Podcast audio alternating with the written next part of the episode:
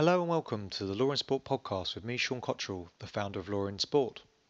In today's show, I'm joined by Andrew Nixon, a partner at the law firm Sheridan's, and Daniel Geey, a senior associate at the law firm Field Fisher Waterhouse, to discuss a topic that has divided the football community. That is third party ownership. So stick with us for what will be an amazing episode.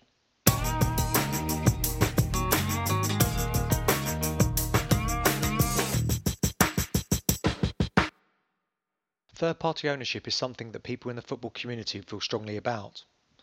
Only last month, the president of UEFA, Michel Platini, said, What I can't understand is when players in Brazil and Argentina don't belong to a club, but they belong to people instead.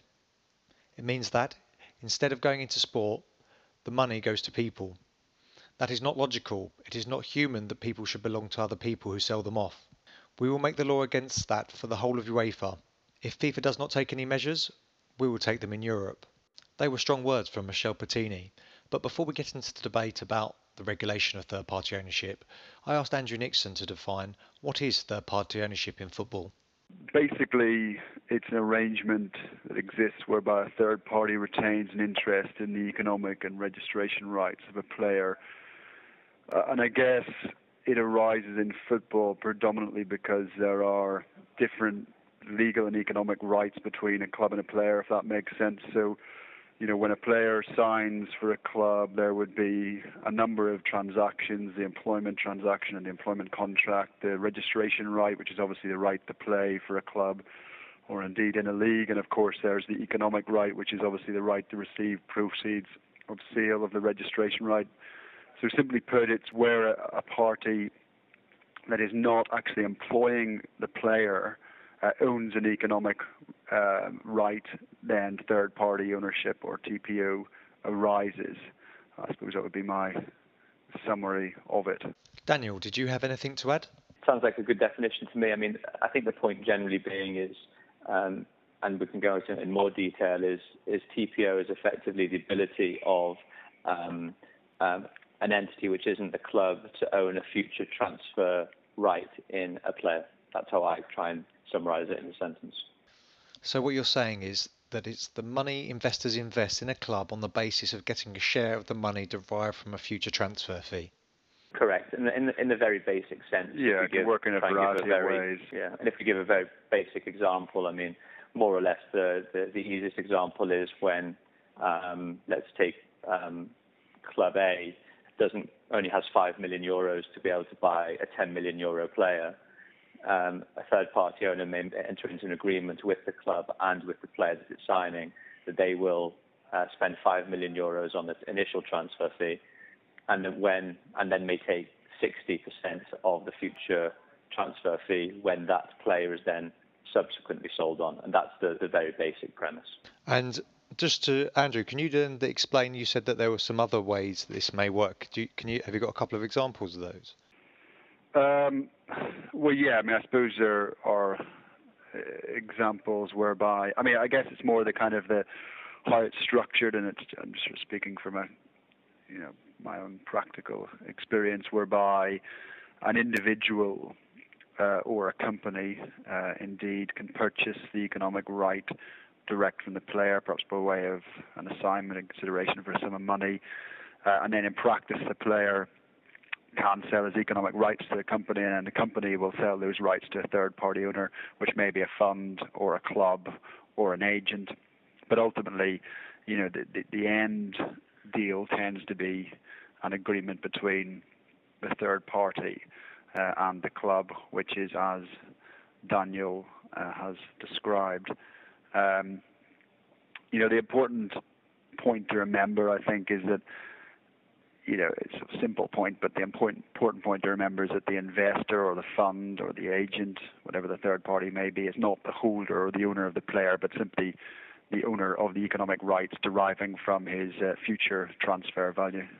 Am I am I right in this assessment that they don't actually have any interest in their salary? It's well, just yeah, just just the economic rights, which is obviously the the rights to any commercial revenue deriving from the future transfer. I mean, it, you know, obviously an agent can have uh, potential rights in relation to salary over the course of a contract. But you know, when it comes to pure third-party ownership, then no, it's just the uh, the transfer value. Um, so if I am uh, an investor and I'm looking to part with my money on the on the basis of one of these third-party rela- uh, relationships, how would it work in practice? Um, I, I may, uh, Andrew, if you don't mind, just yeah, yeah, go for it. Okay. Um, I think the general point of how it works is one is, is the description that I gave before, but another description, as Andrew actually alluded to just before, was um, what what happens in South America, for example. It's quite a stereotyped example, but one that does happen quite regularly, which is a very talented 14, 15, 16 year old, for example, um, who may need, who, who lives in a relatively uh, poor family, uh, that third party investor or a businessman may offer uh, that player's mother a job, move them to a, a more um, uh, well, a more um, a better area of the city, provide them with resources, the best football boots, provide contacts to clubs, and effectively invest money in that player and give that player money. And in return, when that player then initially signs their first contract with the local, regional, whatever team that they are playing with, um, then that owner, as long as it's with the agreement of the player and the club, uh, may then own um, a stake commensurate with the investment that that um, the, that investor has actually put um, to the uh, to the player. And the other example really is um, funds as the as, specu- as sort of more high risk speculators when they are um, entering into more large scale agreements with um, football clubs, um, either before a transaction is completed or after a transaction transfer is completed, and, um, uh, uh, a third party fund may decide to take uh, an interest, stake in the future transfer value of um, a football player uh, because they think that this is the next up and coming Brazilian under 21 international that is going to make it on the world stage. Yeah, I think that's a yeah a well constructed assessment. The other thing I've the structure I've seen, which I think is becoming quite common, there's a lot of obviously academies um, being created, uh, particularly in Africa, obviously to, to tap into the uh, the talent pool there and some funds and investors invest in those academies in consideration for a, a, percentage of the economic rights in a selection of players within those academies. And obviously, those academies have um, football clubs that they um, affiliate with and obviously register the players with. Um, but yeah, that's just a sort of an, an alternative structure that I've seen. And third party ownership is prohibited in in the English leagues uh, in France and Poland. So why why are we concerned about it? Why is it still a hot topic? Can you just give us a brief history of sort of how this how the argument around um, third party ownership and the, the, difference of opinions have formed over the years? Yeah, I mean it's um, well, I mean it's fair to say that third party ownership, we'll use that phrase, has had a, a fairly bumpy history and looks like having a relatively bumpy future, at least in the short term. Um, and you've obviously alluded to the, the Platini comment. I mean, as Dan mentioned, historically, the third party interest developed and was long practiced in South America and obviously some parts of Europe many shrewd investors have have made uh, a lot of money, and of course, again, as Dan alluded to, a lot of those investors have created a platform for players to forge professional careers when indeed that might not have been possible but for the investment. But I think to answer that question properly, you need to distinguish between third-party ownership and third-party influence when you're talking about you know the issues and, and obviously why it, why some governing bodies regulate against it, and obviously third party influence is where a third party seeks to or is able to influence the decisions of a club, um, and indeed the decisions of the player. And it's not a surprise um, that an issue with this exists. Uh, and of course, there's always been a, a generic worldwide ban on the prohibition, or worldwide prohibition, sorry, on third-party influence, which is Article 18bis, I think, of the FIFA player status rules. And this is the concept that a third party uh, with an investment interest is able to influence the club. Uh, and then if you strip that back a bit, you can focus in on the Tevez case, which is obviously a well-known example of the dangers of, of this type of practice. I don't want to go into too much detail, but Tevez signed for West Ham. There was an agreement with a third party that allowed that third party to influence when Tevez was sold and, and also, I think, to whom. And the problem was West Ham failed to disclose that arrangement uh, to their governing body, and they were charged by the uh, by the Premier League. And in that case, West Ham were able to pick up a world-class player without paying a commensurate fee, and the player basically kept him in the Premier League. And they were fined uh, five million pounds by the FAPL arbitral body, but that led to, to satellite arbitral proceedings involving Sheffield United, who did get relegated. And in, the end, Sheffield United had to sue uh, West Ham for, for damages, and that case was eventually settled. So that the Tevez case, uh, as a kind of a as a case in point, crystallises the issues with third-party influence, and, that's the why the FA is so concerned about it. And that's why the FA, um, you know, has has brought in regulations against third-party ownership.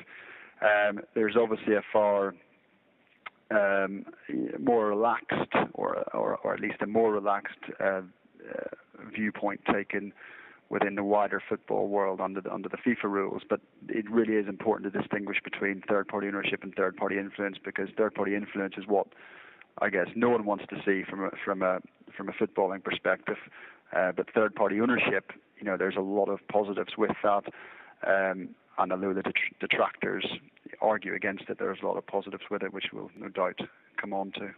Platini mentioned in the quote that what he didn't understand is why people don't invest in clubs. And Daniel, I wondered if, well, we spoke about this before and about how all the problems with CONCACAF, for example, and how money was distributed between the leagues has made people not feel comfortable with actually giving money to or investing in football clubs. Yeah, I mean, uh, um, from a very uh, basic analogy, I would say generally throughout the world, I think people would say you invest in a football club, you're most likely to lose money. You invest sensibly in third-party owned players, you're more, more likely to make money from a very cynical, you know, capitalist free market perspective. But I think, um, I think the point generally being with um, third-party ownership and in, or third-party investment, I know because I was speaking to one of the guys at Porto a while back, and he was more inclined to use that phrase. Is that to a lot of degrees, it, it, it can um, balance out the inequalities of systems within within the within the European regulatory framework, the national regulations as well. You have countries like the Premier League who um, have the luxury, potentially at least, of being able to ban third-party investment ownership because they've got huge um, stadiums, they've got massive TV broadcasting rights, they're able to commercialize the revenues to a much larger degree. And you know, Porto's argument is we, we have none of those benefits, and so the only way to potentially compete and compete efficiently in European competition is to be able to use an additional source of finance, i.e., third-party investors, to partner up with our club to provide additional revenue that we otherwise wouldn't otherwise have, and share the firstly share the rewards, but secondly de-risk the risk of failure. So um, it works both ways, and in the end, Porto, I think, you know, have really been one of the most successful clubs of being able to sell on extremely lucrative, uh, on extremely lucrative um, transfer fees individuals who they would not have necessarily been able to buy without the help of these third-party investors. So, I think in terms of um, equalizing potentially competitive balance within the European um, structure of competitions, there's, there's quite a strong argument to say third-party ownership actually in some leagues is of benefit to be able to raise the standard of players in particular leagues for particular periods of time. Yeah, I think that's absolutely spot on as an assessment. I mean, I, I'd agree completely with the, the, the competitive balance point. I mean, there's a real there's real merit in the argument that instead of distorting competition, it, it simply balances it or rebalances it, and obviously clubs can potentially obtain players they would not otherwise have been able to afford. And the reality is, if only a handful of clubs can actually exploit the transfer market, it's that which distorts competition, not a third-party investment. And actually, the, the Portuguese um, clubs, Porto in particular, which Dan just touched upon, I mean, they obviously publish details. I think of the players who are subject to third party interest and break break down the percentages of ownership, etc. So there is uh, some you know some degree of transparency there, and I think you know in terms of projecting into the future and how this might be regulated, you know that type of transparent model may well be, or indeed probably is, the way to go. And so we've been quite positive, I guess, about third-party ownership. Well, well, part of the reason I want to have the discussion was I remember having a, speaking to someone about this a while ago, and they were vehemently against third-party ownership. And whilst I was quite happily sitting on the fence on the matter, I was trying to point out that it's it's a more complex issue. So you've got those obviously who are for it, and Porto, for example, as you just uh, nicely outlined, who use it and use it successfully and think it's a vital vital tool in helping them compete with other European clubs. But then you've got those who are like Platini, who are vehemently against it. So can you just outline what the complaints are against third-party ownership? Um, the, the the the ones that spring out to me the most are, are Platini in his quote was talking about you know a human owning another human. Um, I think my own view on that is that that's a little um, well over the top to a degree, and that it's simply a contractual arrangement um, which allows um, someone to be able to uh, profit from a future a future transfer. So there's no ability for that third party owner to own the registration, to imply that a player has to do a certain thing because then that would fall foul of, of FIFA 18bis. Um, the second point is that I think um, UEFA and FIFA, to some degree, have been arguing that um, a lot of money then is extracted from the game that would otherwise go to other clubs, to mm. players, to the football community, to the grassroots, you know, to a whole host of investment within the game. And, and to some degree, that, that that that is right. But I guess that's balanced against the basis that if a player doesn't do well and flops, then that club has saved itself potentially a lot of money that otherwise would have gone somewhere else. And and I think the third point, which I, I know that I'm sure Andrew can talk about as well, is an integrity of competition issue, which which steps back to Andrew's point about um, transparency. And and this is the debate I think that will take full uh, spotlight, which is whether um, third-party ownership, at least for UEFA competitions, needs to be regulated, i.e., there needs to be a transparent approach to be able to for clubs to disclose, like Porto do in their annual accounts, who is owned by what, and ensure that there is no undue influence to make sure none of the regulations are breached, or yeah. absolute out, or absolute outright ban, which uh, is obviously a lot more. Um, uh, a lot more of a um, an absolute prohibition, which then would enable, which would effectively foreclose quite a large market um, for anyone wanting to, any player or club wanting to compete in um, European competition. I agree with uh, all of that. I think um, you know one of the points Platini was perhaps trying to get at, and, and again, you know, a lot of his points and comments are you know, entirely understandable from a, a regulator's perspective. Um, and I suppose there's merit in the argument that it, it would be almost impossible, or is in principle impossible, to have third party ownership or third party investment without third party influence. And the argument against it would be that investors are one way or another simply bound to try and influence um, the decision making of clubs in relation to transfers simply because uh, you know there is a lot of money at stake, and you know perhaps one would be naive to think that they would simply step back from everything and let um, you know the you know the normal way of things play out. Um, and I think that's what what he was getting at to some degree and was concerned about. I think also there is that, and again Dan touched upon it, that moral argument, that idea of owning humans, that form of um, almost human slavery, if you like, but that in some ways doesn't stack up as well because clubs trade players as assets. Um, I don't really necessarily see what the difference is between that and you know third-party investors um, effectively doing doing the same. What about the influence of agents, which I think is often over overlooked because they are effectively incentivized to move players on because they get more money, in theory at least, if a player was to move to a bigger club um, and get a more beneficial deal. So surely, if we're looking at third party or third party ownership take being looked at very closely, agents and how they operate needs to be taken into consideration at the same time. Yeah, I think that's a fair point. I mean, you know, an agent as a, a third party could potentially influence the club's decision making to the extent that they would have that type of control or power. Um, yeah, and obviously that would be a prohibited practice in the same way as a, a third party investor influencing a club's decision to sell or transact a player. And this is where it's interesting. Daniel, I'm interested on your take on this. Well, um, I think the point worth stressing there is, is that in that in this sense, we're talking about two slightly different things.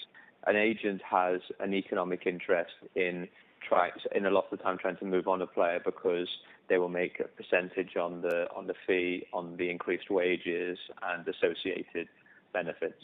When when we're talking about a third party owner, the, the, the way that a third party owner effectively gets comfort um, from their investment is is in is in the contractual documentation. So that, for example, if um, an offer comes in for a certain amount of money for that player, the club doesn't have to accept that offer. But if they don't, then they have to buy out the third party owner for a set amount. Or if that's not the case, and there are three windows to go, for example, until the end, the end of the player's contract, then a set amount is agreed so to ensure that the player's contract doesn't run down and that the third party owner isn't left without any investment. So there's the point generally being is that um, agents on one side have um, um, a, a, set narrative that they will play to. It may sometimes be because the club wants the player to move on at the same time. But the distinct analogy is that third party investors are effectively looking to speculate to accumulate the effective increase in asset of the of the asset value of the of the player rather than the agent trying to, in a nicer sense, wheel deal to try and get the best deal for, for their player. Where where do you think the future is then? Where where is it where is it going for third party ownership both in Europe and internationally?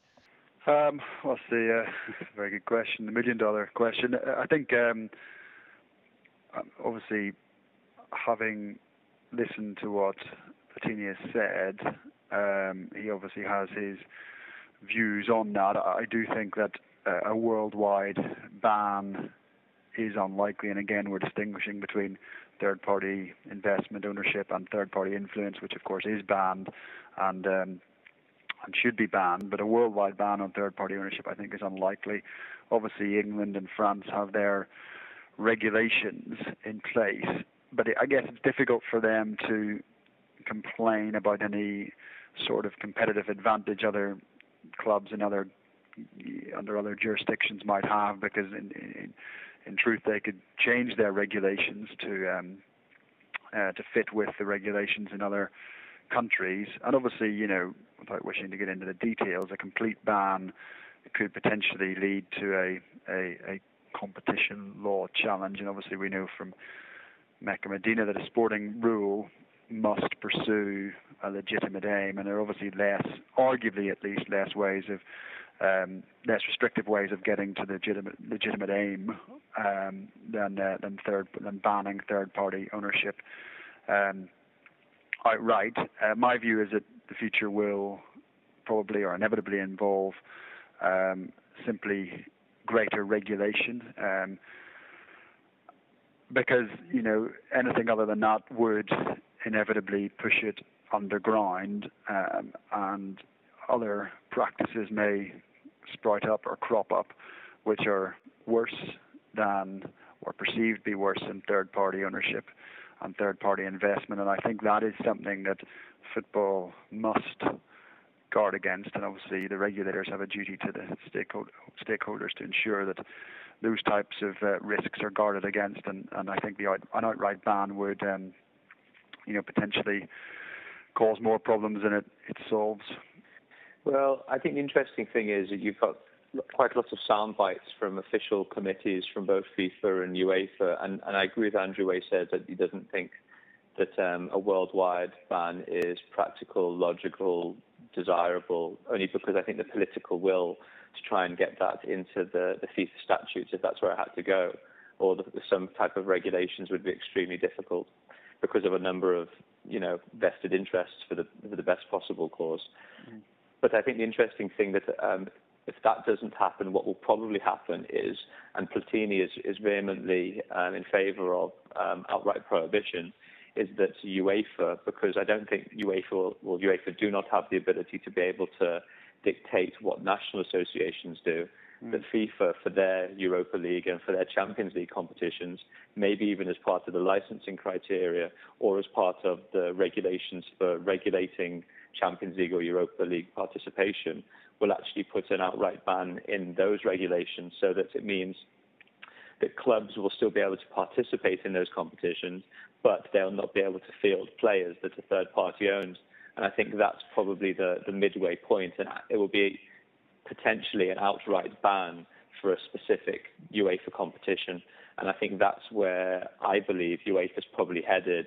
And just as as Andrew mentioned, I think um, a potential challenge, um, either a complaint to the Commission or uh, something in the uh, national courts, is um, is a distinct possibility because of the fact that a number of these clubs in Europe are using third-party investment as um, a significant tool, and um, I think uh, I think UEFA don't at the moment seem to be, well, from what I've been explained to from a few people, don't seem to be um, willing to budge too much on this uh, on this point of, um, of prohibition for for European competition. So the next year or two, I think, is going to be extremely interesting to see whether UEFA is going to have the political will to, to push this through for their um, for their you know headline events. Yeah, I mean it's um, you know there's a political will, also the you know the practical realities. I was speaking to um, Nick De Marco of Blackstone not so long ago about this, and his view, um, and there's a lot of merit in it, is that complete prohibition would be you know, pretty much non impossible to enforce, and I suppose you'd almost have to look to do it retrospectively, perhaps, and would clubs then presumably be forced to buy out third-party owners in relation to agreements that were already in place at the point of the inverted commas worldwide ban? And I guess the, the, the upshot is, what if a club doesn't want to do that, can't do that, won't do that, would the um, the players involved effectively be banned from playing? And if they were, they would still they would still actually have because obviously we go back to that point we made right at the start about the three the, the, the various different you know regulatory and legal elements to to a player transfer. Even though um, you know a third party ownership may have been banned, they would still have a, and, and I guess the, the, the the players could potentially be banned as well, they would still have a contract of employment with the club separate from the registration and economic rights. You know, would, which would still, in principle, be enforceable. You know, it's a really, it's, it's it's a bit of a minefield. I mean, the other point is, you know, and again, to be fair, it's a point that Nick made. I mean, if you look at how football or different governing bodies structure themselves throughout the world, the MLS is technically and could be construed as a third party owner in itself because obviously they hold the registration rights for the players in the MLS as opposed to the MLS clubs themselves. And arguably, therefore, they would they would have a degree of influence and certainly have a degree of ownership. Um, so you'd have to almost ask governing bodies or commercial governing bodies, at least like the MLS, to completely restructure how they, they operate. And I don't think that's practical either. That was Andrew Nixon from Sheridan's and Daniel Geey from Field Fisher Waterhouse talking about third party ownership in football. Well, that's it for this show. Thank you for tuning in. Remember, you can go to lawinsport.com to access over 450 articles, blogs, videos, and podcasts providing expert commentary and analysis on the latest issues and legal developments in the world of sport.